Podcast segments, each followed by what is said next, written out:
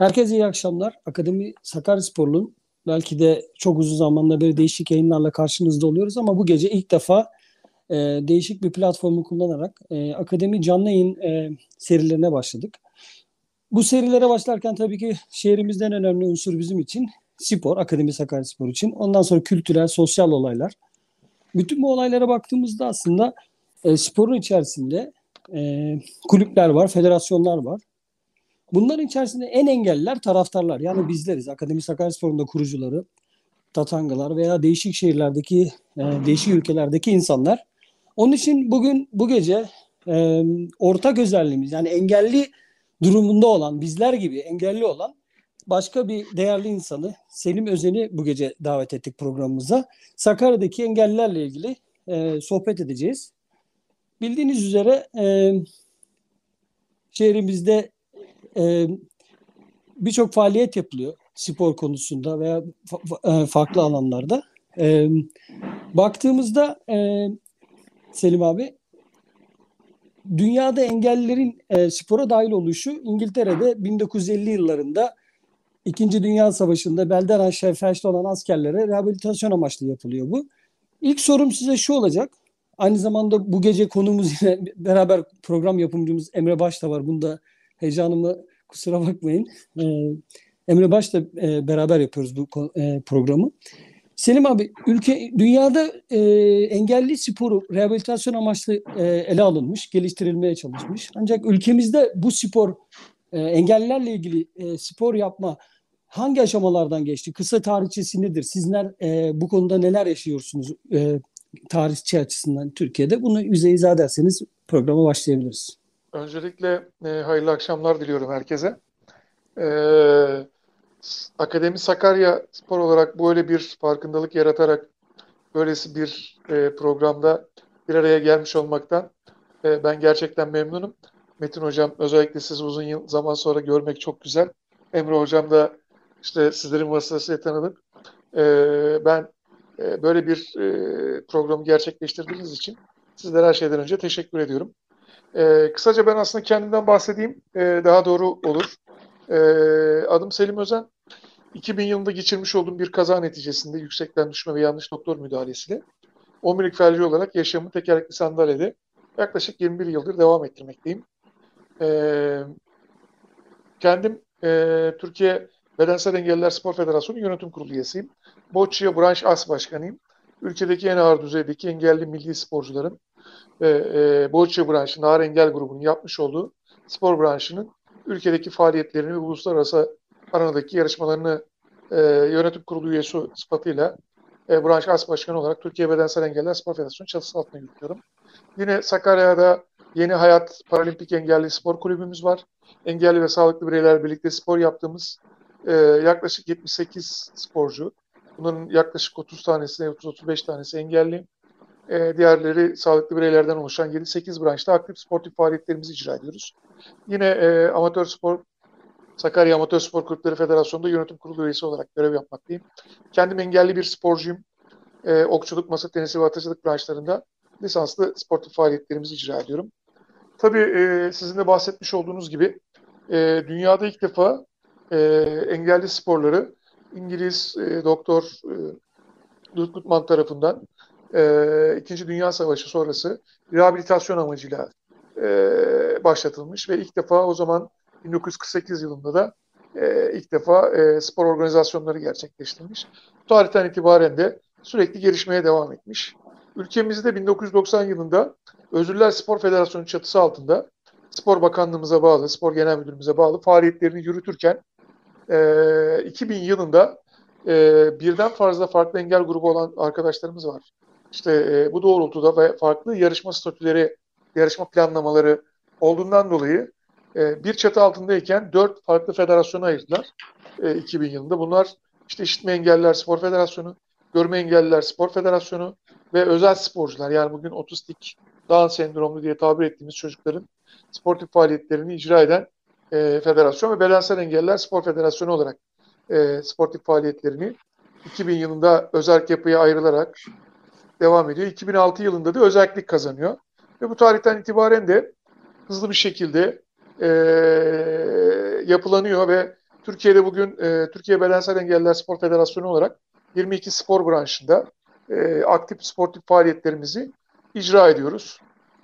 Ve diğer spor federasyonlarıyla da zaman zaman bir araya geliyoruz. Ama tabii o görme engelliler, işitme engelliler ve özel sporcular spor federasyonu faaliyetleri bu anlamda çok farklı. Ama biz şehirde bir ayrım yapamıyoruz. Engelli ve sağlıklı ve hatta diğer engel gruplarının da spor kulübümüzün faaliyetleri içerisinde, çatısı altında faaliyetlerimizi yürütüyoruz.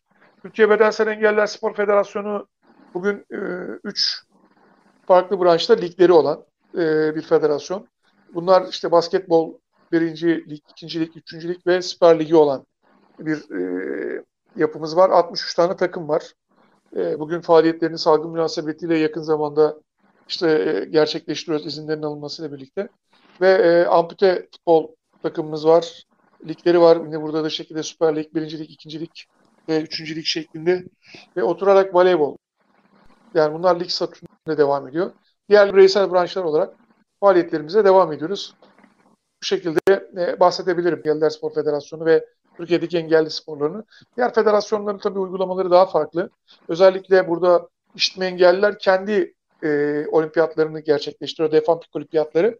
Hatta aslında dünyada ilk 1911 yılında işitme engellilerle ilgili sportif faaliyetler yapılmış.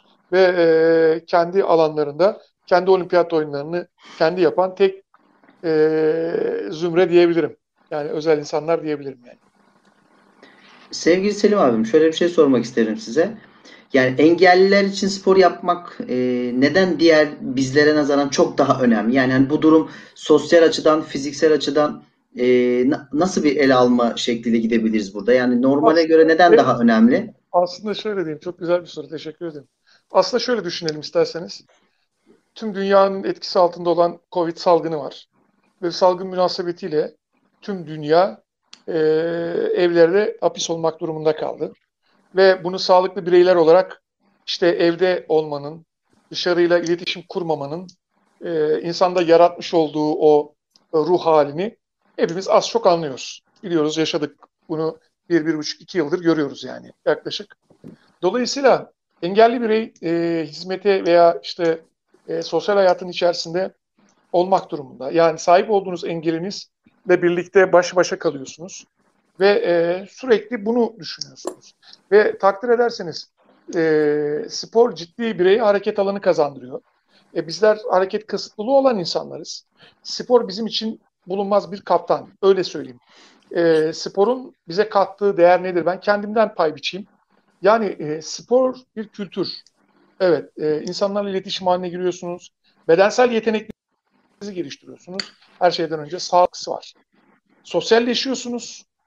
Ondan sonra bir spor dalını bir şeyler yapabilme hazzı insana kattığı bir şey. Yani ben masa tenisini çok büyük bir keyifle oynayan bir bireyim. Yani masa tenisini sportif anlamda kazanmam çok önemli değil. Ama o topla aparatlı bir spor yapıyorsunuz. Raket, top, karşınızda rakibiniz atıyor.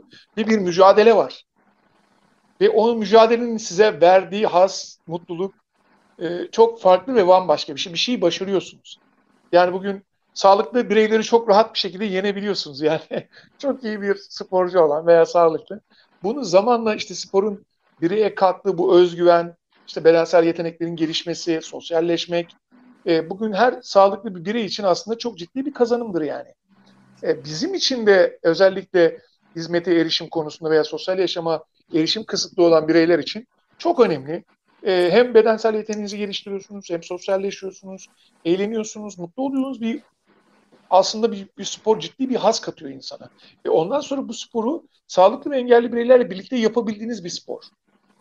Yani bir nevi aslında hayata tutunma yöntemi diyebilir miyiz aslında Selim abi burada? Hayata tutunuyorsunuz. Spor, bakın ben engelli olduktan sonra işte dünyanın sonu olduğunu düşünürdüm, yürümemenin. Ama ben tekerlekli sandalyede bugün dünyanın 17 ülkesine gittim. Hayatımda aklımın ucundan geçmezdi. Ama bu bana ne kazandırdı? Spor kazandırdı bunu.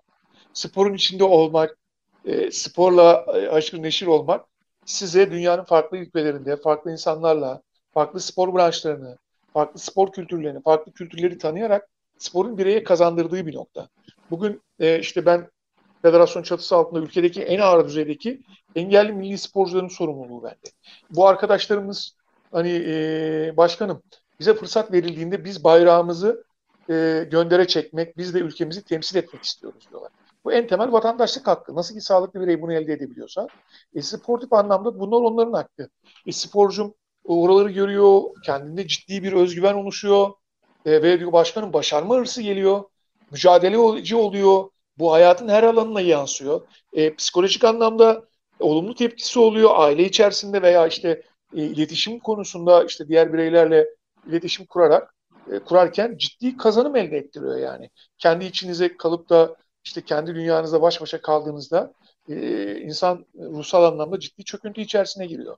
Ama sporla hayatın farklı alanlarında, işte kültür, sanat veya diğer alanlarda var olabildiğinizde ve bir şeyleri ortaya koyabildiğinizde bu bireye ciddi anlamda kazanım elde ettiriyor. Bu anlamda spor çok önemli bir şey. Düşünsenize, ben evimden çıkıyorum, spora erişmem lazım. Aslında toplum temelli bir rehabilitasyon oluşturuyorsunuz. Spor yapabilmeniz için bir ulaşım aracına binmeniz lazım. Dolayısıyla ulaşım aracı engelli bireye göre olmak zorunda. Ama sadece engelli değil, hamile bayan da olabilir, yaşlı bayan da olabilir, çocuklu bayan da olabilir. Aslında biz hayatın içinde oldukça aslında toplumu iyileştiriyoruz yani. İşte spor tesisleri buna göre şekilleniyor. İşte akademik anlamda, işte üniversitelerde veya spor alanlarında uzmanlar bu anlamda istihdama kazandırıyoruz. Aslında bizim sporumuz yapmaya başladığımız veya şeyin içerisinde olduğumuzda birçok kişiye ciddi kazanımlar elde ettiriyoruz yani. Bu görünmeyen kısmı aslında.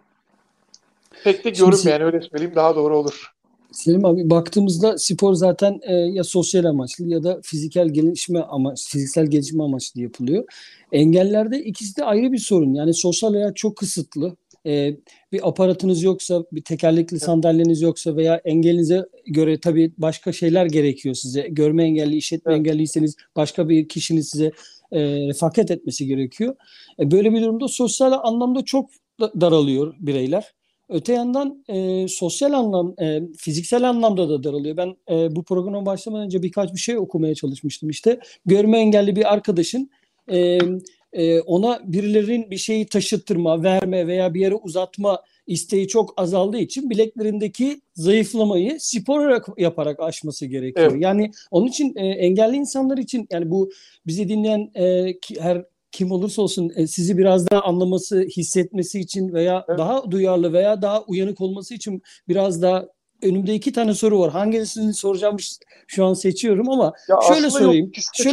Doğru yani. Şöyle sorayım abi. Bize izah eder misin abi? Mesela senin yaptığın bir spor dalında sabah senin evinden çıkışın veya bir önceki geceki hazırlanışın düşünce olarak veya sabah evinden çıkışın, spor alanına gidişin, spor bittikten sonra eve dönüşünü biraz bize kısaca izah eder misin? Senin zorluklarını hepimizin anlaması açısından böyle bir soruyla gireyim. Sonra devam ederiz. Yani bunu hissetmesini istiyorum. Kendim de hissetmek istiyorum. Dinleyenlerin de hissetmesini istiyorum. Çok önemli bu yani. Yürüyemediğiniz için yaşamınızı tekerlekli sandalyeye bağımlı olarak devam ediyorsun. O sizin bir parçanız. Dolayısıyla işte sabah kalktığınızda, işte uyandığınızda spora gidebilmek noktasında, hayatın içerisinde olabilmek noktasında üstünüzü giyinmeniz gerekiyor ve sağlıklı bireyler gibi işte 5 dakika 10 dakikada giyinemiyorsunuz. Ve yaşamın içerisinde var olabilmeniz için bir takım medikal ihtiyaçlarınız olmak zorunda. İşte bu en temel insan ihtiyacınız, tuvalet ihtiyacınızı normal bireyler gibi gerçekleştiremiyorsunuz. Dolayısıyla bu bir ciddi zaman kazanımı, yani zaman kaybına sebep oluyor.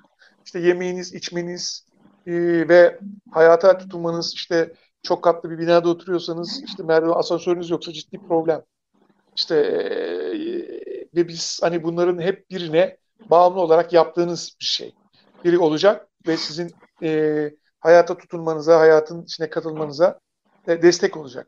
Dolayısıyla bugün ben kendimden pay biçiyorum. İşte spora erişmeniz gerekiyor, ulaşmanız gerekiyor. Ben Sakarya'da Hızırtepe'de oturuyorum. Toplu taşıma uğraşları engelli erişimine uygun değil. Yani bugün minibüsler bölgemize çok sıklıkla çalışıyor. Engelli erişimine uygun olmayan minibüsler. Dolmuşlar keza öyle. Ve belediye otobüsleri belli alterlerden geçiyor. Ve hani bu alterlere sizin ulaşmanız, erişmeniz imkansız. İşte kaldırımlar uygun değil yapısal anlamda. Dolayısıyla kullanmış olduğum bir mobilite cihazı var. akülü bir aktif tekerlekli sandalye, ben bu ihtiyacımı bu şekilde çözdüm. Yani en rahat hareket edebildiğim bir cihaz. Ve bununla gitmek zorundasınız. 10-15 dakikalık bir yol gidiyorum kapalı spor salonuna. Bakın işin tuhaf tarafı, kapalı spor salonu Sakarya'nın eski spor tesisidir. Ama engelli erişimi için en uygun spor tesisidir yani. Yani bugün yapılan 5000'likten dahi işte o zaman işte o ki mantıkla yapılmış daha düz ayak bir yer.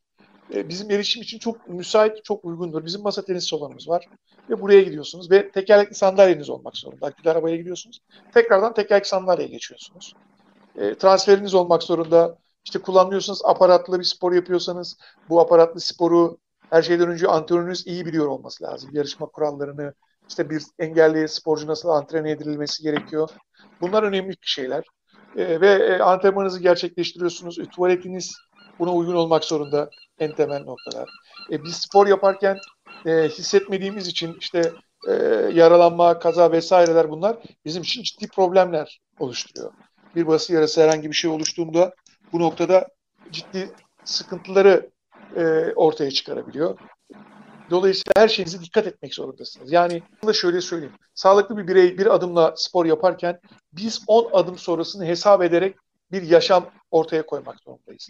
Yani geçtiğiniz kapıdan, kaldırımdan, işte tesise girişinizden varıncaya kadar, tuvaletinize varıncaya kadar her şeyi planlamak durumunda kalıyorsunuz. Buna göre ve bakın bir tekerlekli sandalye bugün 15-20 bin lira. Engelli bir bireyim. Ve bunu birçok engelli alamaz. Ekonomik, sosyoekonomik durumu buna izin vermediği için. Spor yapıyorsanız ihtiyaç duyduğunuz aktif sporcu sandalyelerine ihtiyaç var. Ve bunları devlet karşılamıyor.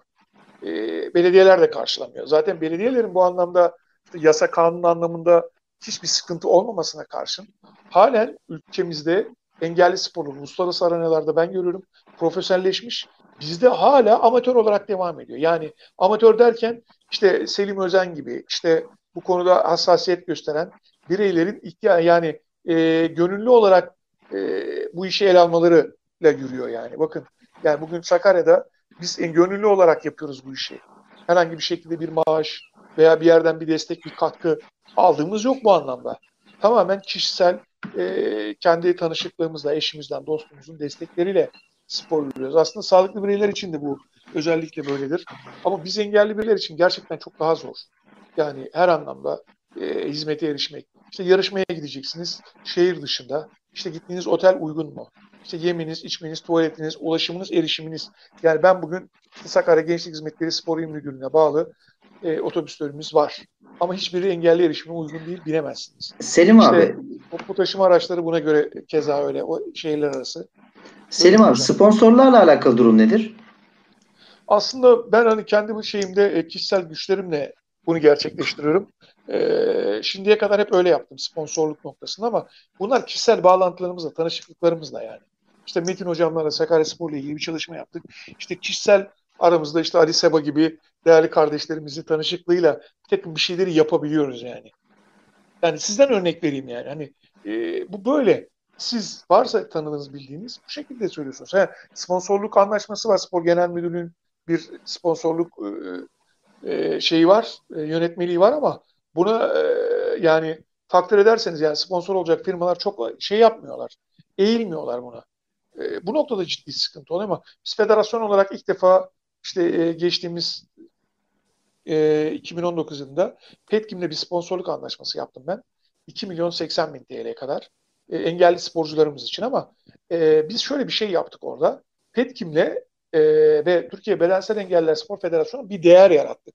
Hem şirket değeri hem federasyon olarak, yani sahip olduğumuz durumları aslında karşılıklı bir sinerji yarattık ve bir değer yarattık şirket çalışanlarıyla. Dedik ki ya siz bize sponsorluk için kendine talepte bulunduk. Dedik ki siz bizi anlayın. Biz niye istiyoruz? Kim istiyor bunları? Petkim çalışanlarıyla benim engelli Boccia sporcularımı İzmir Karşıyaka Atatürk Kapalı Spor Salonu'nda bir Boccia turnuvası yaptık kendi aramızda. Onlar birlikte spor yaptılar. Benim branşımın en büyük özelliği o. Ağır engel grubu olduğu için anneyle, babayla, kız kardeşle, arkadaşla, kardeşle birlikte yarışıyorlar yani. Hani ben 60 yaşında bir anneyi yarıştırabiliyorum yani. Uluslararası bir yarışmada veya işte ulusal bir yarışmada oğluyla beraber yarışabiliyor. Böyle bir branş benim branşım. İşte orada bir sinerji yarattık. Şirket çalışanlarının geri dönüşleri çok iyi oldu. Dedik ki ya Türkiye'nin en güçlü kuruluşlarından birisiniz petrol alanında. Türkiye'nin en dezavantajlı bireyi olan engelli bireylere ciddi bir katkı ve destek sağladılar. Ve oradaki geri dönüşler, oradaki insanlarla olan iletişimimiz ortaya bir sinerji yarattı. Bu şirket çalışanların noktasında da yöneticilerinde çok olumlu bir etki yarattı. Bizim açımızdan da çok iyi oldu. Çünkü bizim sporumuzu hiç bilmiyorlardı. Şimdi bütün Petkim çalışanları Boccia sporunu çok iyi biliyor. Nasıl oynandığını, işte bizim ulusal yarışmalarda, uluslararası yarışmalarda ciddi taraftarımız ve destekçimiz yani. Bir kazanım elde ettik. Aslında toplum temelli bir rehabilitasyon da oluşmuş oldu. Birbirimizi anlamak, birbirimizi tanımak noktasında bizi ortak paydada birleştiren şey neydi? Spor. Sporun toplumun tüm kesimine böyle bir katkısı var. Spor yapan bireyler bedensel yetenekleri ve kazanımlarını elde ediyor. Bu çok önemli bir şey. Yani hiç hareket etmeyen, işte evinde sürekli olan insanlar sporla hareketin içerisinde oluyor. Bakın ben 2015 yılında başladım. 45 sporcu oluyordu. Şu an Türkiye Bedensel Engelliler Spor Federasyonu'nda en kalabalık spor organizasyonlarını yapıyorum. Yani 5 yılda 135-140 sporcuyla yapıyorum. Uluslararası yarışmalarda tüm dünyada bu kadar katılımcı oluyor. Uluslararası Federasyon yetkilisi şey demişti. Türkiye'deki ulusal organizasyonlarınızda kaç sporcu var dedim. İşte 135 sporcuyla falan yapıyoruz dedim. Şaşırmıştı yani. Dünyada mesela yani bu kadar mı dedi? Evet dedim yani. Şimdi Selim abi burası zaten az önce sormak istediğim sorunun da biraz başlangıcı oldu bu konuşmamız. Onun için kesmek istedim de. Şimdi hayat genelde engelli olmayanlar tarafından dizayn edilir. Okullar, bahçeler, yollar, işte bir sürü kurumlar, işte spor alanları. Yani engellilerin karar mekanizmalarında olmadığı bir dünyada engelli olmayanların hayatı size göre dizayn etmesi mümkün mü? Yani sizin bu karar verme mekanizmalarında olmanız, işte az önce bahsettiğin gibi ne kadar aktif rol alırsan o kadar daha fazla şeyi görebiliyorsun engelliler açısından ve onlar için farklı çalışmalar yapıyorsun. Baktığımızda engelliler için bütün politikalar engelli olmayanlar tarafından hazırlandığı için birazcık da üstün körü kalıyor gibi geliyor. Onun için yani bu karar verme mekanizmaları nasıl geçeceksiniz? Onunla ilgili işte görüşlerinizi alabilir miyiz? Dediğiniz noktada hukuki anlamda hiçbir sıkıntı yok. Yani büyükşehir belediyeler kanununda, imar kanununda, işte sosyal güvenlik alanındaki düzenlemelerde, eğitim alanında aslında toplumda bir bilinç düzeyi oluşturmanız gerekiyor. Bu da yok. İşte karar mekanizmalarında engelli bireylere fırsat eşitliği ilkesi içerisinde imkan tanımıyorlar. Yani tamamen popülist yaklaşımlarla. Çünkü ciddi bir nüfusa sahibiz. Yani ülke nüfusunun 12.29'usunuz. 8 milyon, 8,5 milyonluk bir kitle. Bugün anne baba bir de kardeş saydığını olduğunu düşünün. Yani kendi özelimden düşünüyorum. 3-4 kişilik bir aile bundan etkileniyoruz. Çarpı 4. 30 milyon, 32 milyon insan doğrudan ve indirekt şekilde bundan etkileniyor. Dolaylı olarak veya doğrudan düşünün. Dolayısıyla sizin hayatın her alanında bir zincir şeklinde iletişim, etkileşim halindesiniz. Eğitimde, sağlıkta, sporda, kültürde, sanatta varsınız yani hayatın içindesiniz. Türkiye Cumhuriyeti'nin bir bireyisiniz. Sizin sahip olduğunuz yetenekleri, bedensel yetenekleri göz önünde bulundurarak düzenlemelerin yapılması gerekiyor. Sağlıklı birey bunu düşünmüyor ki. Bakın bugün canlı bir örneğinden bahsedeyim size. Bugün Sakarya Üniversitesi Uygulamalı Bilimler Fakültesindeydim. Rektör Bey'le görüştüm. Ben çeşitli zaman dilimlerinde Türkiye'deki çeşitli üniversitelere engelli sporlarını anlatmak için sağ olsunlar hocalarımız davet ediyorlar. Dedim ki hani Türkiye'de bir tek Malatya Üniversitesi'nde engelli sporlarıyla ilgili bir bölüm var. Dedim Sakarya Üniversitesi'nde açalım. Çünkü uluslararası yarışma statülerini, uluslararası yarışmalardaki sınıflamaları, ölçütleri spor fakültesinden mezun olan antrenör veya spor yöneticileri veya işte bu konudaki ilgili arkadaşlar, eğitimciler, hocalar hiçbir bilgi sahibi değiller. Selim abi, mezun olan öğrenciler Selim abi, şekilde mezun oluyorlar. Selim abi, bir şey ilave edebilir miyim burada? Yani ülke nüfusunun yaklaşık 130 milyonun direkt ve endirekt etkileyen bir yapı sadece Malatya Üniversitesi'nde, Türkiye'de tek bir üniversitede mevcut.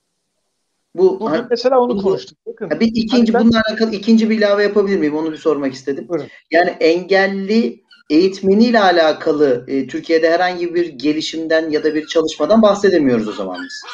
Ya bunu federasyonlar yapıyor. Bakın şöyle söyleyeyim, hani engelli sporları dediğinizde bunları genelde profesyonel anlamda yapmıyor. Artık biz uluslararası arenalarda bu iş artık profesyonelleşti. Çünkü bugün 2020 Tokyo Olimpiyat Oyunları'na şu anki en son bilgi 83 sporcuyla 9 branşta katılacağız. Bu ciddi bir sayı. Bu profesyonellik gerektiriyor. Dolayısıyla bu alanda yetişmiş uzman antrenör olmak zorunda. İşte kişisel insanların tercihleriyle yapılıyor ve Bedensel Engelliler Spor Federasyonu çatısı altında antrenör kursları atılıyor. Son işte şu 1-2 yıl önce Spor Genel Müdürlüğü işte bunu daha nitelikli hale getirmek için antrenör eğitimlerini işte inisiyatifi kendi aldı, teori eğitimleri veriyor. Uygulama eğitimlerini biz veriyoruz. İşte ÖSYM aracılığıyla yapılıyor ama bu akademik anlamda ciddi bir eksiklik. Bakın Cerrahpaşa Üniversitesi'nden ve Fizik Tedavi Bölümünden bir hocam aradı. Bizim engelli sporlarında sınıflama yapan fizyoterapistler var. Spor fizyoterapistleri. Sporcu hangi kategoride, hangi bedensel yeteneğine göre yarışabilir? Bu Türkiye'de sayılı insan. Ben de mesela benim branşımda bir kişi var. Uluslararası arenada hem eğitimini almış bir kişi var. 85 milyon nüfusta bir kişi. Yani tuhaf değil mi yani? Bugün federasyonda bakın 4 federasyonun bugün 50 binin üzerinde lisanslı sporcusu var. 2175 spor kulübü var tüm Türkiye'de. Ve ciddi bir şekilde artıyor. İşte hani bunu şey için söylemiyorum. İşte Türk milli takımının başarılarıyla ampute milli takım başarılarını geçmişte gördünüz. Ölçtük hep beraber. Onun yarattığı enerjiyi, sinerjiyi Beşiktaş stadında hep beraber yaşadık. Ve bugün bu başarılarla beraber Sakaryalı olan Federasyon Başkanımız Sayın Arif Umut Üstü, spora ciddi emeği, katkısı, desteği olan bir birey, engelli bir evladı var ve onun gerçek çabalarıyla, ciddi çabalarıyla bugün Uluslararası Federasyon Başkanlığı'nı da yapıyor. VAF'ın da başkanı, amputenin. Hani bizler Sakarya gibi bir şehirde sportif anlamda çok ciddi katkıları yapan ve Sayın Başkanımızın nezaretinde, desteğinde, katkısıyla Sakarya'da birçok ilkleri gerçekleştirdik sportif anlamda. Ama hala bunlar işte şeyde kalıyor. Arka planda kalıyor. Bunun işte akademik tarafı. Bugün mesela Gençlik Hizmetleri Spor İl Müdürlüğü Sakarya'da engelli sporlarıyla ilgili birimini gönüllü olarak faaliyetlerini ben yürütmeye çalışıyorum. Uzun zamandır. Ama bu şekilde olmamak zorunda. Profesyonelleşmek durumunda. Bu konuda akademik anlamda katkı sağlanmak zorunda. Belediyelerin bu işi yaparlarken rehabilitasyon amaçlı yapmadan, işte sosyal sorumluluk projesi kapsamında yapmadan profesyonel anlamda bireyi milli sporcu düzeyine taşıyacak uygulamaları yapması gerekiyor. İşte geçtiğimiz günlerde yaz spor okulları açıldı. Toplantılara katıldık. Yaz spor okullarındaki hangi branşlar ne şekilde olması gerekiyor? Bunların planlamaları olmak zorunda, ulaşım, erişim. Ama hala yani açılış oldu, haberimiz yoktu yani. Engelli bireylerimizi getiremedik. Hani neden yokuz? Burada hani engelli kim? Biz miyiz yani? Engelli bireyi sosyal yaşamın içerisinde sosyal devletin dinamikleri var edemiyorsa buradaki en büyük aksaklık, eksiklik kimden kaynaklanıyor? Bizlerden mi kaynaklanıyor? Biz her platformda kendimizi doğru bir şekilde anlatıp ifade etmeye çalışıyoruz. Bu sadece spor anlamında değil.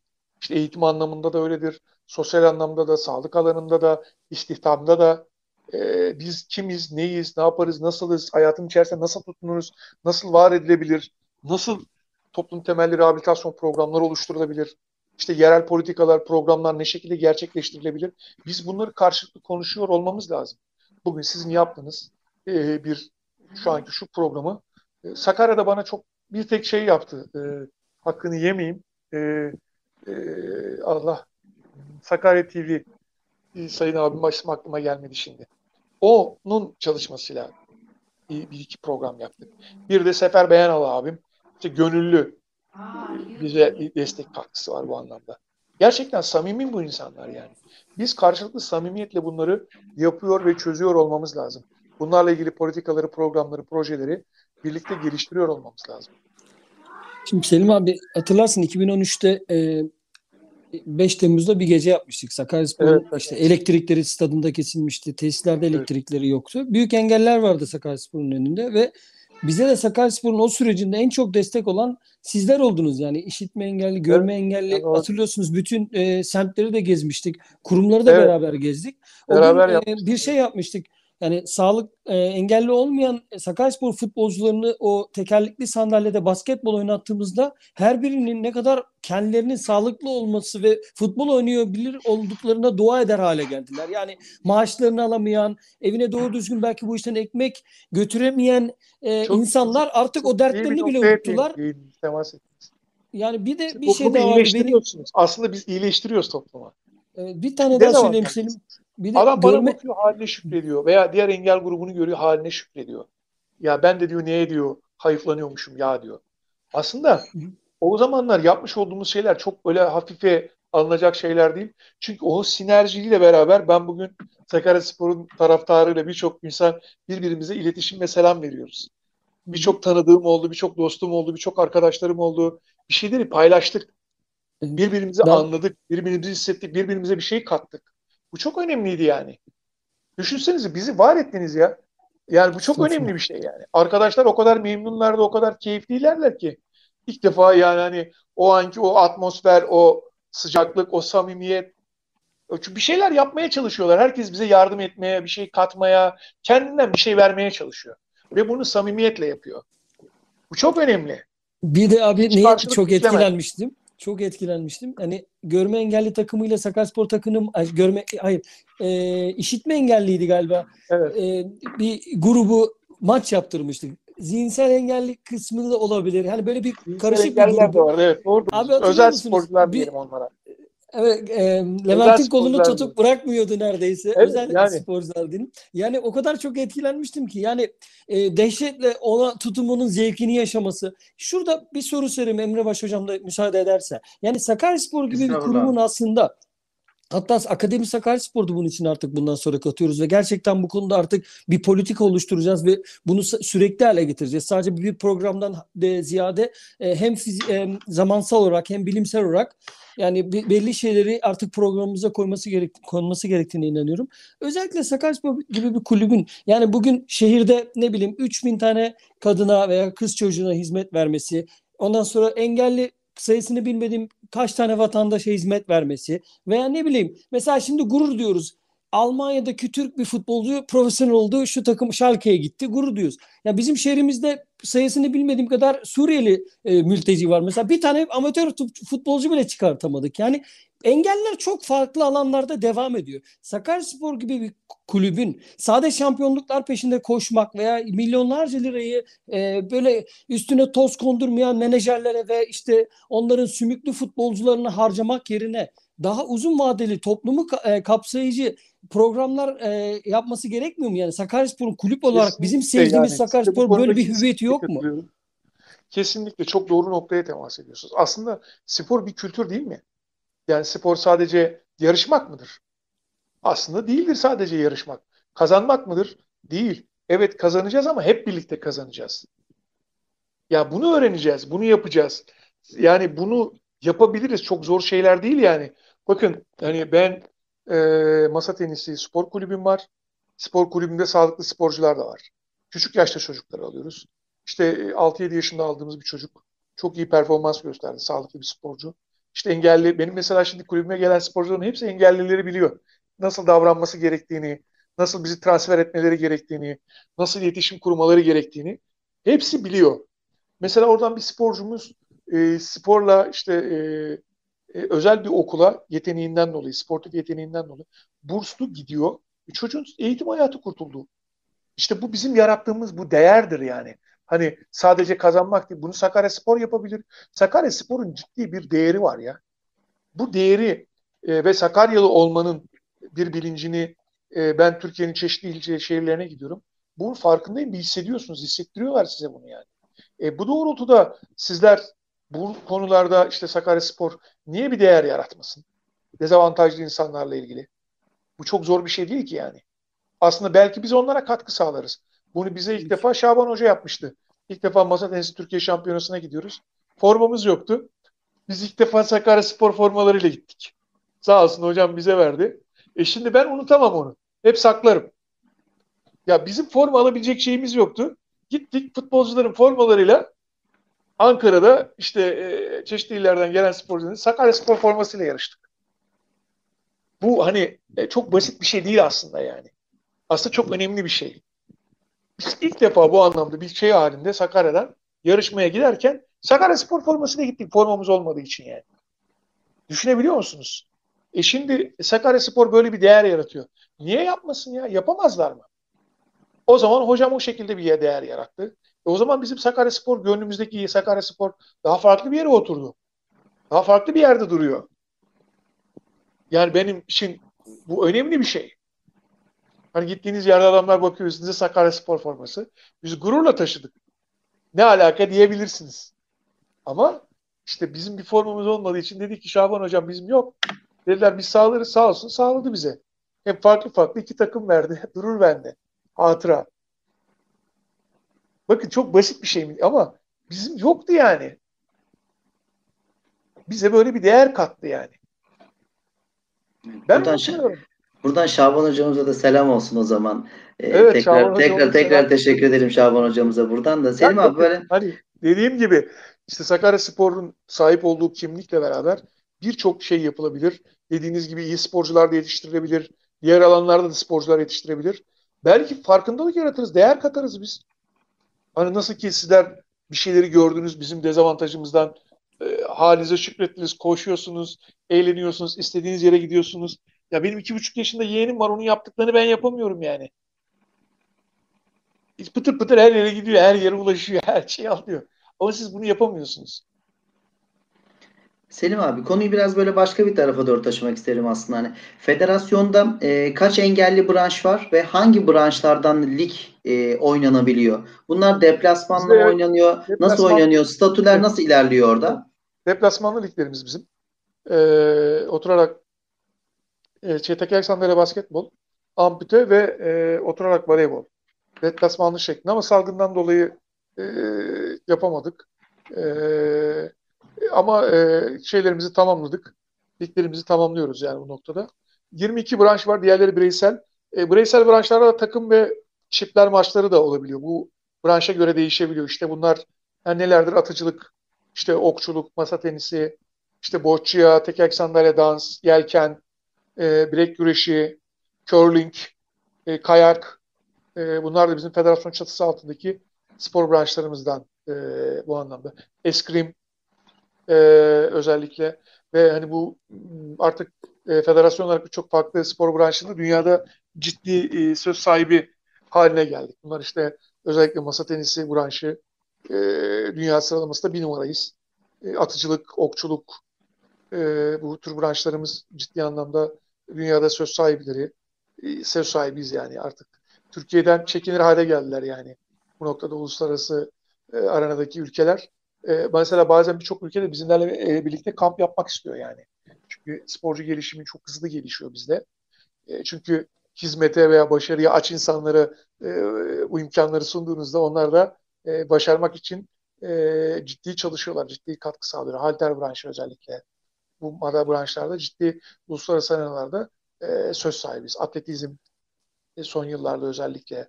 İşte tekerlek sandalye dans, eskrim bunlar son yıllarda geliştirdiğimiz ve ciddi başarılar elde ettiğimiz spor branşları bu şekilde devam ediyor ve Türkiye şampiyonaları şeklinde sporcularımızın, milli sporcularımız belirleniyor.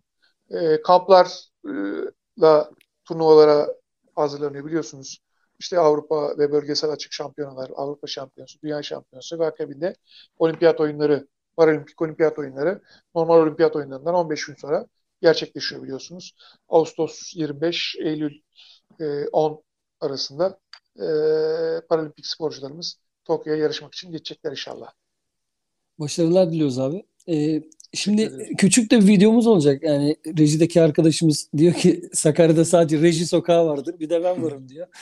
Az sonra videoyu da hem izleyenlere de paylaşalım ki. Çünkü sporun en önemli kısmı işte teknik ve taktik ve fiziksel kısmı. Fiziksel kısmında yaşadığınız sorunlara rağmen bu teknik olarak ve taktik olarak geliştirdiğiniz bazı sporlar var. İşitme engelli, görme engelliler, fiziksel engelliler olarak. Tabii.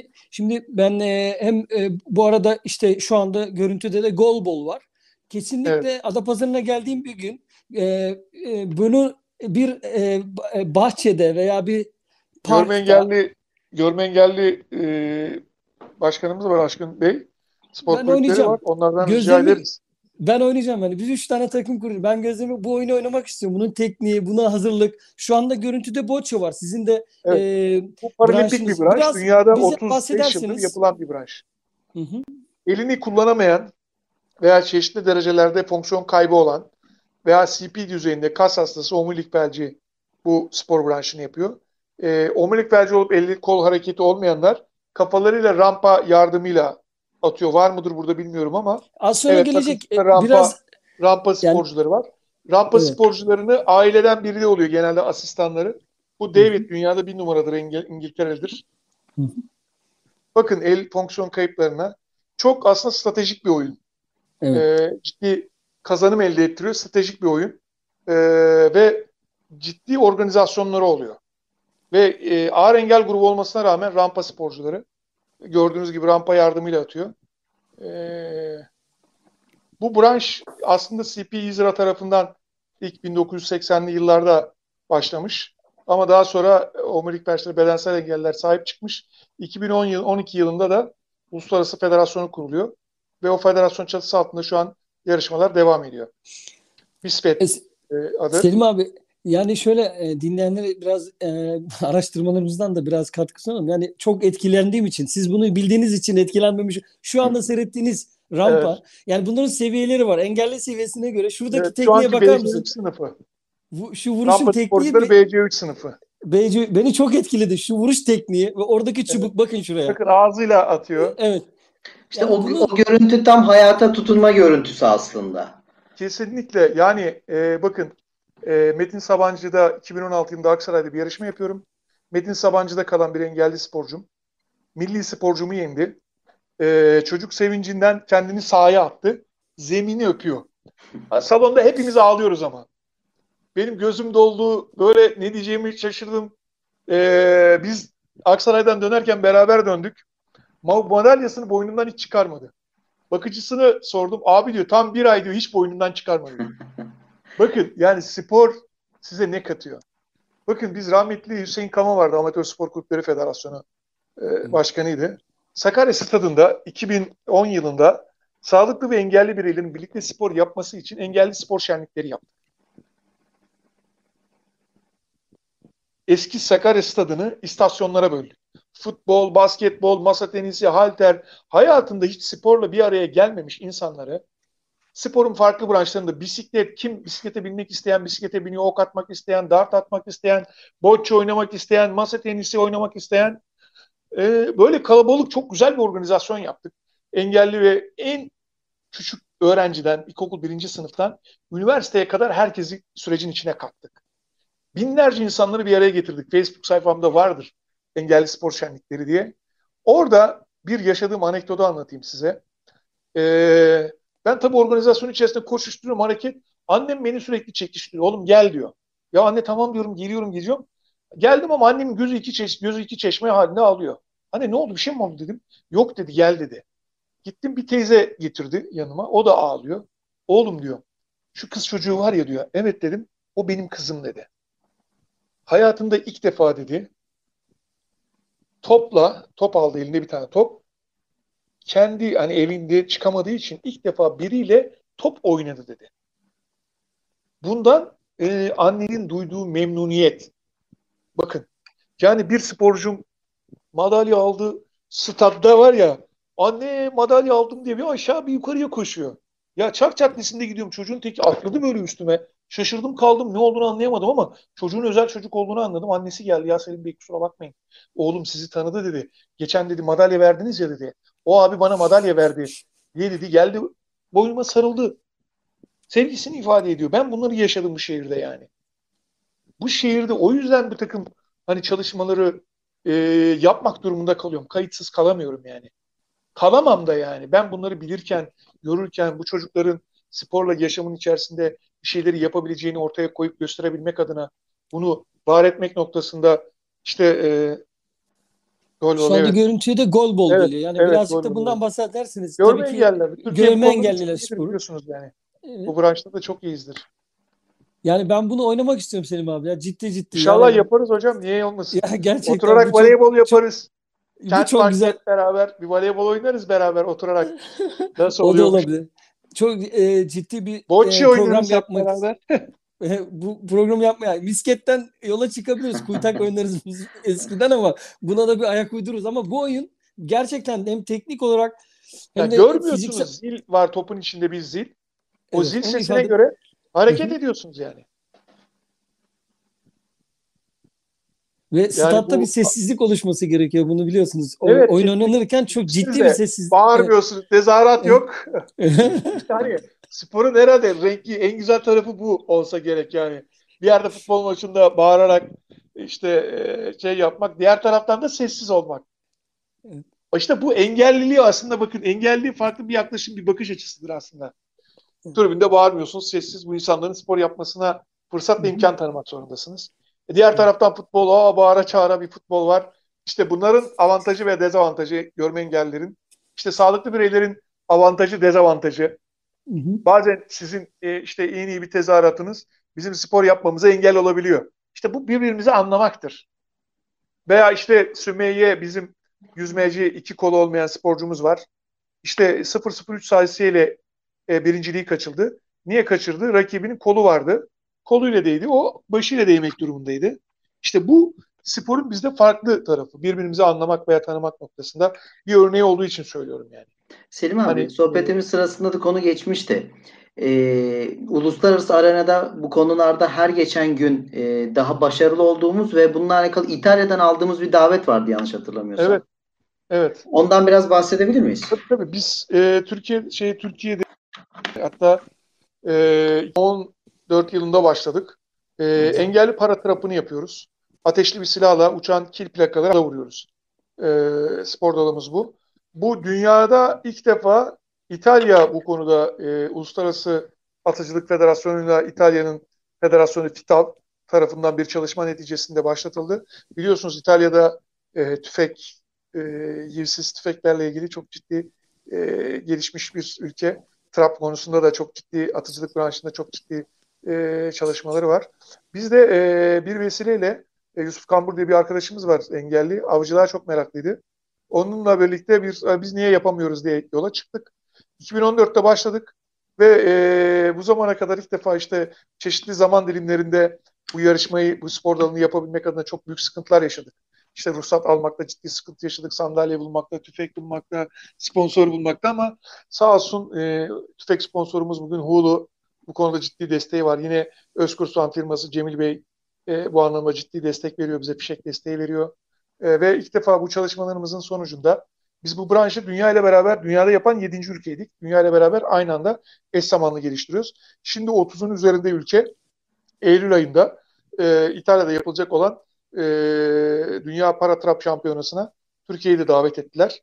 İnşallah bir aksilik olmazsa ülkemizde bu branşı yapan bireyler olarak katılım göstereceğiz.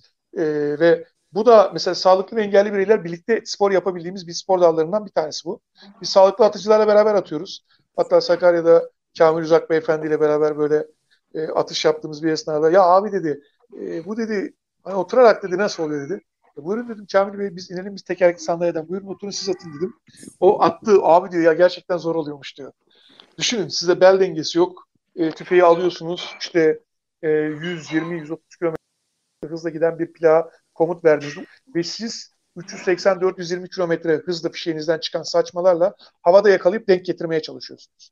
Anlık bir mesele yani. Hani biz dışarıdan bakıldığında işte ne olacak falan gibi geliyor ama hani sporun işte ciddi bir konsantrasyon gerekiyor ve o an anlık bir saniye bile yok yani. At dediğin an tetiğe bastığınız andır yani. Yakalayıp vuruyorsunuz havada yani.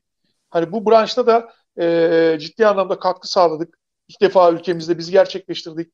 Sakarya'da bu anlamda aslında çok büyükleri yaptı. İşte tekerlekli sandalye dans eğitimlerini yine Sakarya'da gerçekleştirdik. İşte Boccia eğitimini Portekiz'den hoca getirdik. Ulusal eğitimler verdik. Bu federasyon faaliyetlerimiz bunlar. Yani Arif Başkanımızın direktifleriyle yaptırmış olduğumuz çalışma. Okçuluk branşında ciddi katkılarımız oldu ve antrenör yetişmesi noktasında Sakarya'da ciddi eğitimler verdik. Ve bu konuda Sakarya Üniversitesi uygulamalı bilimlerden, sayın hocalarımızdan ciddi destekler ve katkılar aldık yani. Bunların da şeylerini yok sayamam. Ama yani spora Sakarya'da ciddi katkı sağlıyoruz yani. Bakın birçoğu sağlıklı antrenörler. istihdam yaratıyorsunuz onlara. Fırsat veriyorsunuz. Sizi anlamalarını, bu işe gönüllü ve samimiyetle yaklaşan insanlar. Ciddi bir istihdam yaratıyorsunuz aslında. Hani engelli diye bize bakıyorlar işte ama bizim yaptığımız, ortaya koyduğumuz çalışmalar yüzlerce, binlerce insana ciddi destek ve katkı sağlıyor. Ülke ekonomisine. Bakın ben işte bugün Paratrap'ta Dünya Şampiyonası'na gittiğimizde biz ekonomiye, yerli üretime ciddi katkı sağlıyoruz. Niye?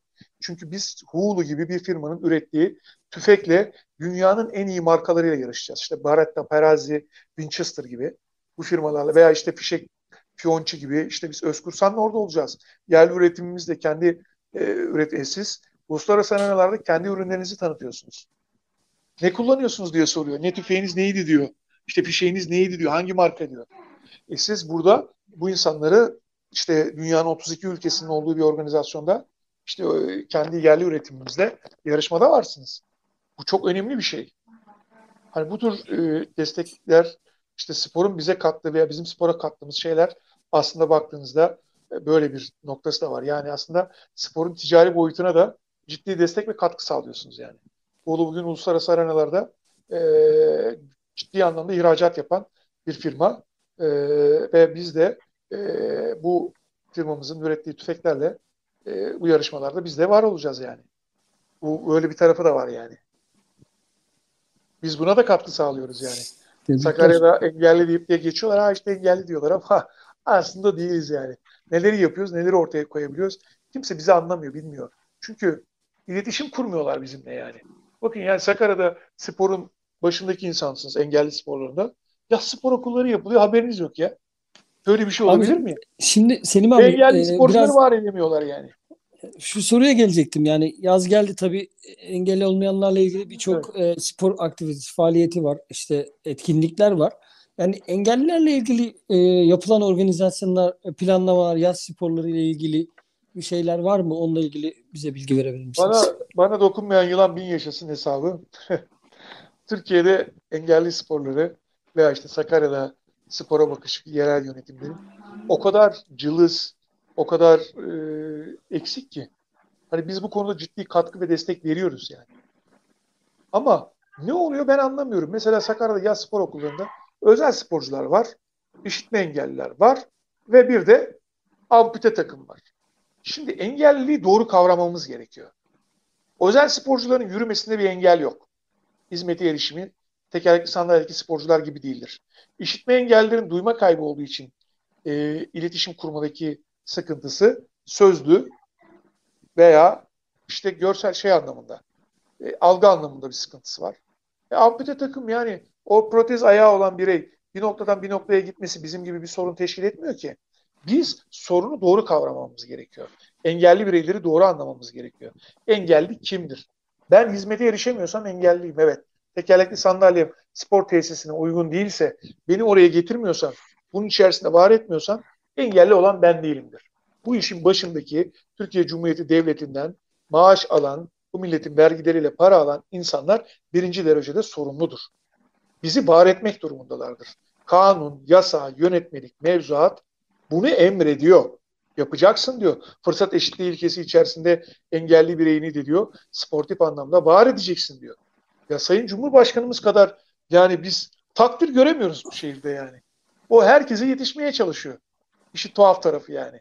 Ama bu şehir ne oluyor ben anlamıyorum yani. Engelli Hizmetleri Şube Müdürlüğümüz var.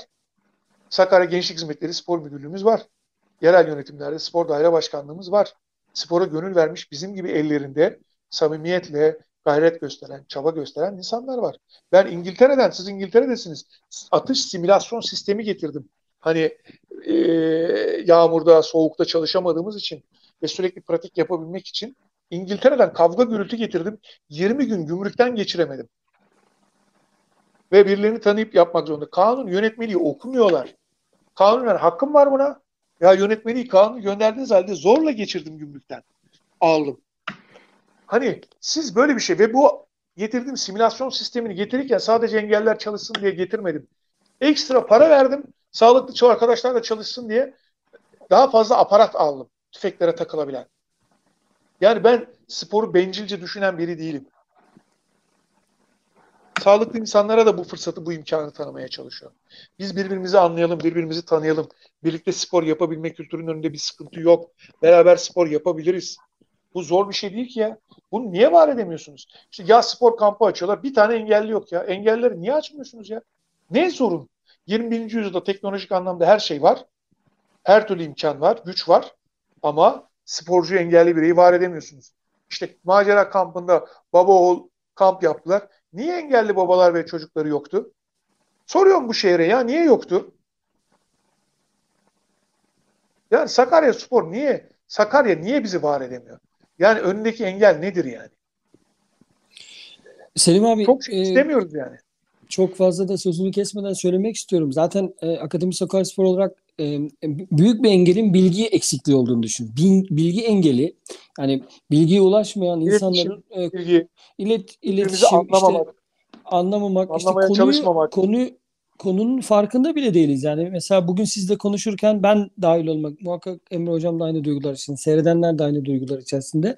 Hiç farkında olmadığımız dehşet verici bilgilerle karşılaştık. İşte bu bilgilere yine bilimsel şeylerle cevap verirseniz konuya çözüm bulabilirsiniz. Uzun vadeli çözümlerden bahsediyoruz. Sadece hani kısa vadeli birbirimizi dinlemek, duyar kasmak, acımak veya acındırmak gibi değil de gerçekten hep beraber bu dünyada varız. Yani kuşlar, böcekler, insanlar, diğer hayvanlar, doğadaki farklı şeyler, bitkiler ve hepimiz varız ve hepimiz birbirimize sahip çıkmak zorundayız. Büyük edebiyat yazarı Sait Faik ne diyor? Bir hiç sesi gelmedi mi diyor, eyvah diyor. Ama diyor hiç sesi geldi mi diyor, yaşasın kuşlar, böcekler, hayat diyor yani. Her şeyden bir katıyor. Bir değer katıyor yani baktığınız zaman. Hani biz bunu yapabiliriz. Bilecek yeteneğe sahip insanlarız. Bakın ben poligonu atış simülasyon sistemini kurmak için aylar Spor Gençlik Spor Müdürlüğü'ne bir süreç yürütüyoruz. Olmadı, kendi evimin bodrumuna kurdum şimdi. Bütün ekipmanı aldım. Bilgisayarımı, şuyumu, buyumu, perdemi 25-30-40 bin liraya yakın bir masraf sponsorlar aracılığıyla yaptım. Şimdi dünya şampiyonasını evimin bodrumunda hazırlanacağım. Ne yapayım? Yani beklemiyorum ki. Beklersem ben kalacağım. Bir yere varamayacağım. O yüzden hani ilgililerden bir şey göremedim. Kendim bunu yaptım. Yapmak zorundayım. Şimdi engelli arkadaşlarımı da çağıracağım. Evimde asansör var. Tuvalet sorunu da yok. Yani hani böyle çözüm üretmek zorunda kalıyorsunuz yani. Bu her alanda olmamalı böyle bu şekilde. Yani biz bunu başarabiliriz. Yapabilecek yeteneğe, beceriye, zekaya sahip insanlarız. Acınacak durumu olan insanlar değiliz. Birlikte dediğim gibi yani hep bunu özellikle söylüyorum. Birlikte bir yaşam kültürünü var edebiliriz. Ötekileştirmeden, bana ne demeden. Yani özel bir sporcu, Down sendromu otistik bir sporcu, benim de sporcum. Bir başkasının değil, hepimizin. Ben farklı branşlarda bir antrenörüm geldi, ya abi yarışmaya gideceğiz dedi. Ekonomik anlamda sıkıntımız var, ulaşımda paramız var. Tamam, ben benim kulübümden vereyim dedi. Ben kendi kulübümden verdim sağlıklı sporcuları yarıştırmaya. O çocuk için bir fırsat. Emek harcamış sportif anlamda yarışmaya. Yani sırf para yüzünden ve ekonomik nedenlerle gitmesinin önünde yok. Ya bana diyorlar ki yani senin kulübünün sporcusu değil. Önemli değil. Bu şehrin bir değeri. Bu şehrin çocuğu. Bizim çocuğumuz, bizim kardeşimiz, bizim arkadaşımız. Yani tanıyıp tanımamak çok önemli değil ki yani. Ben çok tanımadığım sporcuya destek olmuyorum. Yani önemli midir yani tanımak? Ama bir şey yapıyor. Bunları uzak tutuyorsunuz birçok şeyden. Sporla bir kültür elde ediniyor. Farkındalık yaratıyorsunuz. Çocuğa farklı bir tecrübe elde ettiriyorsunuz. Yani ülke sporunun gelişmesine katkı, destek sağlamak böyle olur ya. Bana ne demememiz lazım. Ötekileştirmememiz lazım. Hepimiz birbirimize destek, gücümüz ölçüsünde destek, katkı sağlamak durumundayız. Ya ben devletin amiri memuru değilim. Gönüllü olarak yapıyorum. Sandalyeyi de ben buluyorum. Malzemeyi de ben buluyorum. Ama ne zamana kadar Selim Özen bunu yapabilir? Selim Özen'in bedensel yeteneği buna izin verinceye kadar. Sağlığı el verdiği ölçüde. Ama yani ben istiyorum ki hani benimle benzer kaderi yaşayan insanlar olsunlar, tutunsunlar, hayatın içinde olsunlar. Devletimiz artık üniversitelere girme konusunda spor fakültelerine engelli kontenjanlar veriyor. Artık yani birçok imkan tanıyor. Fırsatı siz tanımanız lazım ya. Bu çocuklara bu fırsatları, bu imkanları vermezseniz siz yerel yönetimler olarak devlete hizmet, yani bu millete hizmet sunmak zorundasınız. Yani Sakarya Büyükşehir Belediyesi'nin spor kulübü çatısı altında bir sürü sporcu var. Niye engelliler yok kardeşim ya?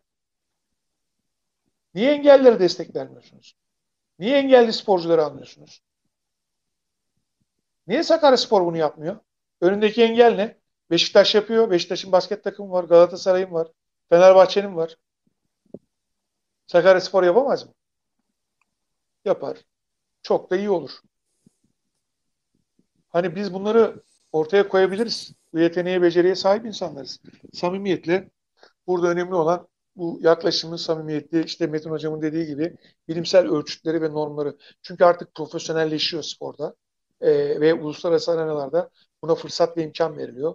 Ve bizim de spor fakültelerimiz artık bunları ele alıp bu anlamda akademik bireyleri yetiştirerek bu topluma, bu millete, bu ülkeye kazandırmaları gerekiyor ki nitelikli sporcu bireyler yetişsin, engelli sporcu bireyler. Bu her alanda öyledir aslında ama belki bizim alanımız biraz daha kör kaldığı için ortada sizin aracılığınızla belki bizi dinliyorlardır. Seslenmek de istiyorum yani.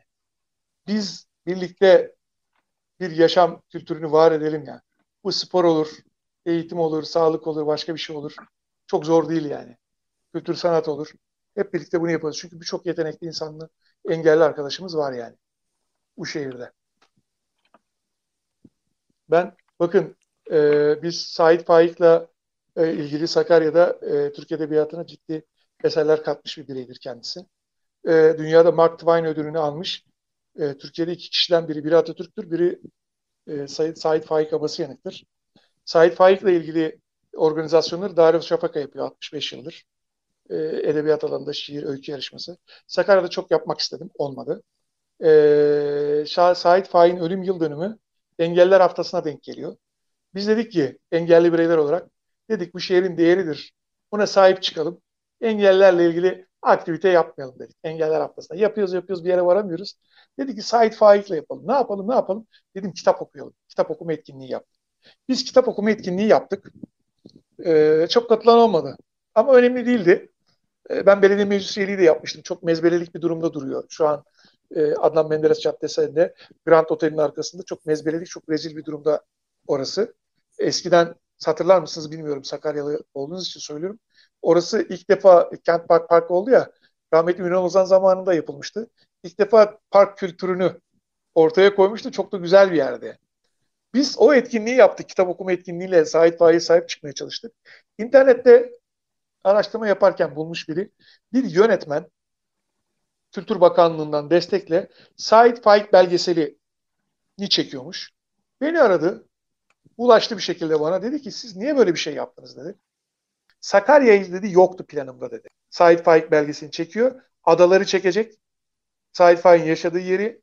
Sakarya yok. Sakarya'nın bir değeri. Ben dedi sırf dedi sizin için dedi hani Sakarya çekimini dedi yapma kararı aldım. Benim Sait Faik'le olan hikayemi anlattım ona.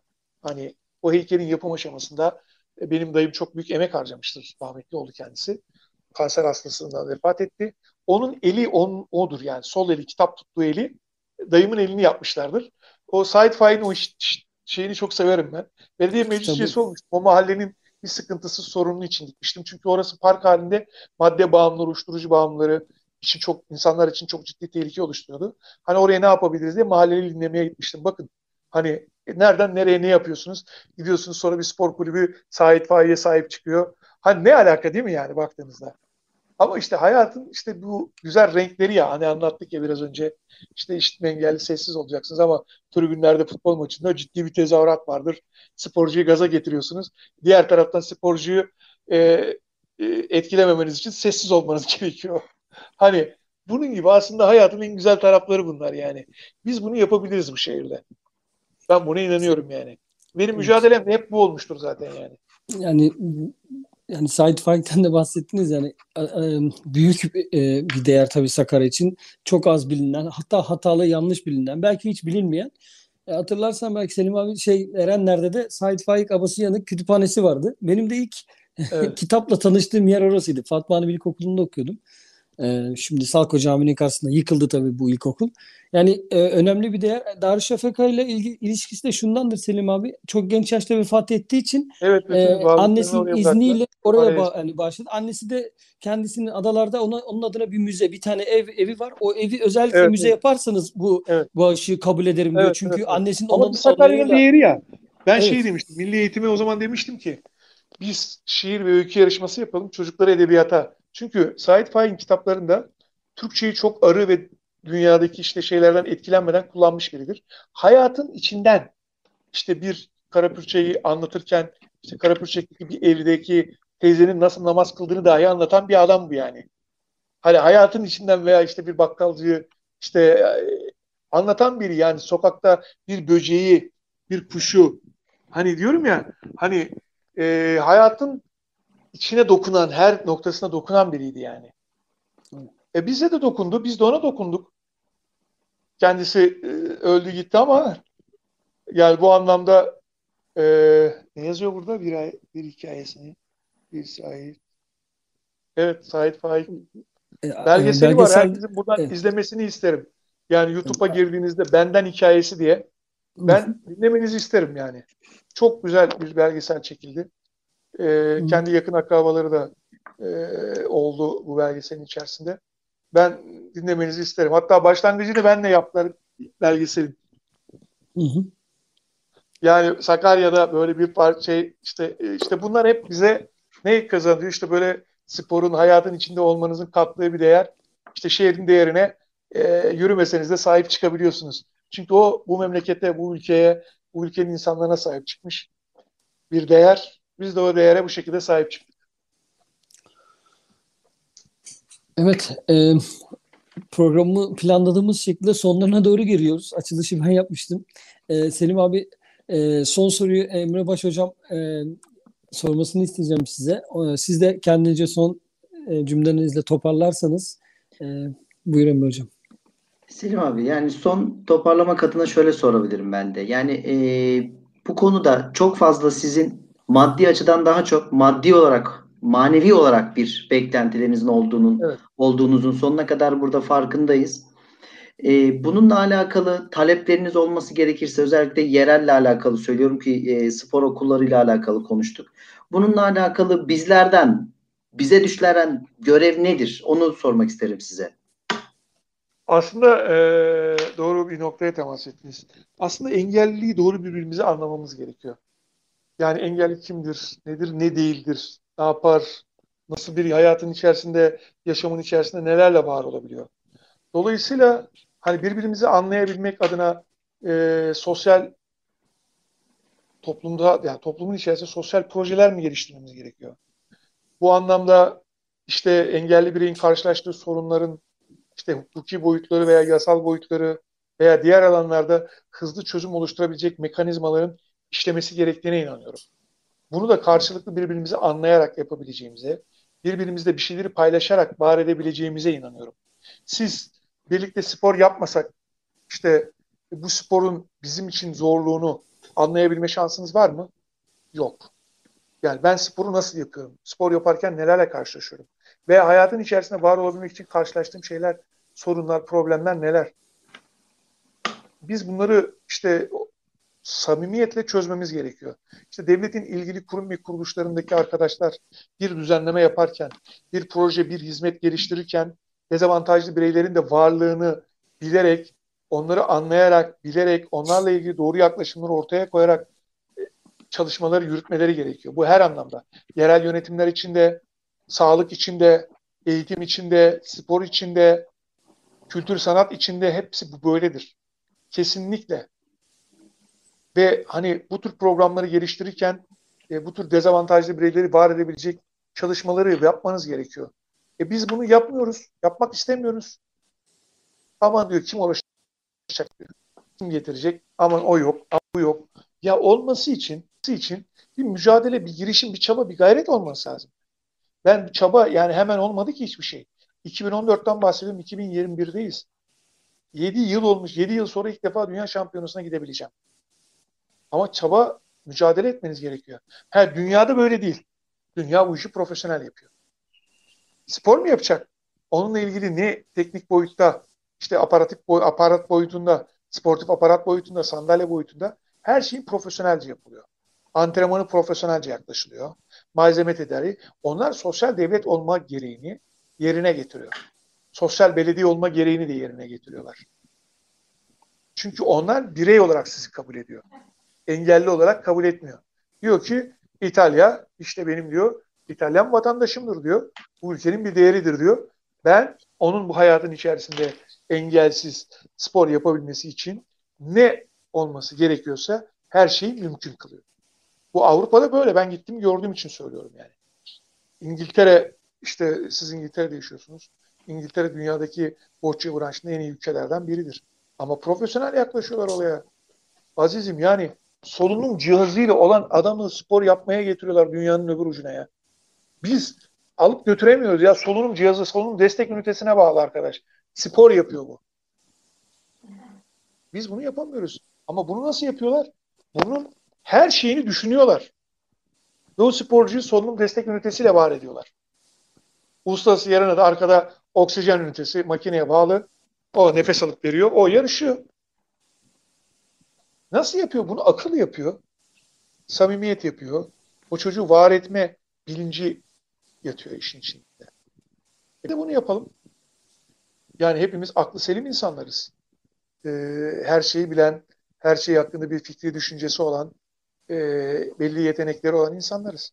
Bu şehirde bunları yapabilmenin önündeki engel nedir yani? Hani ben kendimi şahsen engelli görmüyorum. Ben bu şehirde hani sağlıklı bireylerin hani bu tür hizmetleri sunarken karşılaştıkları şeye de kımbıllar diyorum yani. Kımbıl diyorum çünkü faydasız, yararsız insanlar. Bu faydasız, yararsız insanlardan bu şehrin kurtulması gerekiyor. Yapmıyor musun? Çekil kardeşim ya. Yapma, çekil. Git, yapacak biri gelir. Niye yani? Bizim yaratılışımızı, fıtratımızı gereği de bu değil midir yani? Topluma, insanlığa faydalı, yararlı, iyi olmak, değer katmak. Yani Metin Başkanım İngiltere'den kalktı geldi. Sakaryaspor'un bir değeri vardı. Bir değer yarattılar ya. Yani ben onların o zamanla çektikleri sıkıntıları, çileleri iyi bilen biriyim yani. Ama ne? Bir değer yaratıyor. Şehrin çocukları, şehrin insanlarını bir çatı altında bir yere getiriyor. Bu önemli bir şey. Ki ailesinden fedakarlık yaptı. Maddi fedakarlık yaptı. Manevi fedakarlık yaptı. Hiç istemediği, duymaması gerektiği, belki uzaktan yakından alakası olmayan insanların yarattığı o şey bozukluğu, ruh bozukluğu, sinir bozukluğu her şeyi yaşadı. Ama gerek mi? Yok. Niye biz samimiyetle bunu ortaya koyamıyoruz ki? Yani iyi bir şey yapmak, bir değer katmak, yani iyi insan olmak, bu şehre iyi güzel şeyleri vermek, bana ne demeden, ötekileştirmeden çok mu zor yani? Değil. Bunları yapabiliriz. Bunu yapabilecek zekaya, beceriye, yeteneğe de sahibiz. Ben bu anlamda size çok teşekkür ediyorum. Yani belki çok konuştum, çok şey anlattım ama çok doluyum. Aslında çok şey de var ama yani hani biz bunlar bunu yapmıyor. Hukuken aslında suç yaptıkları. Hani bir dava açsam niye var etmiyorsunuz diye hukuk mahkemelerine gider geliriz ama yani yasayla çözülecek iş değil. Yürekle çözülecek işler bunlar. Samimiyetle, vicdanla, düşünceyle, samimiyetle çözülecek işler, zor işler değil. Ben bu vesileyle buradan herkese hani bu şehirde hep birlikte yaşayalım. Ötekileştirmeden kimseyi, işte kimseyi yok saymadan, kimseyi görmezden gelmeden şehre değer katalım yani. Saygılı olalım, birbirimizi sevelim, sayalım. İnanalım ya, çok zor şeyler değil yani. Ben teşekkür ediyorum böyle bir fırsatı bana tanıdığınız için. Akademi Sakarya'ya. Sakaryaspor'a. Bu anlamda hepinize, Sayın Metin Hocam, Sayın Emre Hocam, Sayın Kaan Hocam, Oğuz Hocam, Ali Sabah kardeşim, hepinize çok teşekkür ediyorum. Var ettiğiniz değer için, bu akşam için çok teşekkürler. Şimdi Selim abi birkaç kelime söylemek zorundayım. Şimdi biz bu şehri türbünden sevdik diye bir sloganımız var biliyorsun. Biz türbüne çıkamıyoruz ama. İşte türbün veya stat'tan diyelim. Şeyimizi evet, değiştirelim veya türbünlerine çıkılabilecek bir programın olduğu hale bir şey, türbünden sevdim. Türbüne çıkarabilelim sizi. Şimdi bunu söylerken arkadaşımız vefat etti ev yangınında. Bitirme teziydi. Bu tezi bizim hatırladığımız, kendisiyle konuştuklarımızı kadarıyla şunu söyleyebilirim. Yani biz çoğumuz başka ülkelerden, başka yerlerden, başka diyarlardan Sakarya'ya göçmüş insanlarız. Belki de Türkiye'nin başka illerinden Sakarya'ya göçmüşüz. Onun için biz Sakarya'da Sakarya olmanın ilk yolu bizim için belki de Sakaryaspor ve Sakaryaspor türbünleri olmuş. Onun için biz ötekileştirmeden dediğiniz kısmı ben çok değerli buluyorum. Ben dünyada birçok şehre gidiyorum. Ondan sonra birçok yer görüyorum. Ondan sonra bakıyorum, ulan diyorum, şöyle Roma'ya gidiyorsun, bakıyorsun. Roma gibi bir şehrimiz olsaydı herhalde kendimizi keserdik falan. Hani evet. Adapazarı kadar sorunlu bir şehri bu kadar sevdiysek, Roma olsaydı bizim şehir, Milan olsaydı veya işte Londra olsaydı herhalde yırtardık kendimizi. Biz Sakarya'yı gerçekten çok seviyoruz. Karşılıksız seviyoruz. Cenazemizden başka bir şeyimiz belki o şehre gelmeyecek. Ama biz o şehirde çocukluğumuzda kaybettiklerimiz, depremde kaybettiklerimiz, kötü yollarda kaybettiklerimiz, bizim kendi kötü yollardan dönüp hayatı değiştirmemizin hikayesi ve onlar için yaşamak zorundayız. Yani çünkü bize yaşamak düştü. Onlara belki ölmek, cezaevleri düştü. Bize yaşamak düştü ve bu yaşamı güzelleştirmek, bizden sonrakilere daha iyi bir yaşantıyı mümkün kılmak. Az önce demiştiniz ya, bir çocuğa bile iyi bir şey sunabilirsem ben, bir kıza, bir erkek çocuğuna veya bir başka bir bireye, benim için bu çok değerli dediniz. Akademi Sakaryaspor'daki yaptığımız çalışmaların tabanında da bu yatıyor. Yapmak istediğimiz şey, bir kişiye dahi bir imkan sunabilirsek, ona hayatı değiştirmek anlamında, farklı bir şey yaşamak anlamında imkan verebilirsek, Sakarya'da mutluluğa hizmet edebilirsek, insanların huzurlu olmasına, birbirlerine tekrar sarılmasına, farklı kenarlara, köşelere itilmelerini engellemesine izin verebilirsek, onun için bizim de engellerimiz var. Akademi Sakaryaspor olarak bilgiden engelliyiz, bilgiden yani yoksunuz. Onun için öğrenmek zorundayız. Akademi Sakaryaspor zaten öğretmek için değil, öğrenmek için bir yer. Onun için bu akşam katıldığınız için çok teşekkür ediyorum. Söyleyecekleriniz yoksa Emre Hocam, lütfen programı siz kapatın. Ben bu güzel sohbet için, her şeyden önce bu kadar bilgilendirici bir sohbet için Selim abiye gerçekten çok çok teşekkür ediyorum. Metin abi, sana da çok teşekkür ediyorum. Akademi Sakaryaspor olarak manevi olarak, maddi olarak her zaman sizin yanınızda olduğumuzu burada tekrar söylemek isteriz. İnşallah daha güzel günlerde, daha güzel sohbetlerde beraber oluruz. Tüm dinleyenlere de bizi dinledikleri için teşekkür ediyoruz. Herkese iyi akşamlar diliyorum. Görüşmek üzere.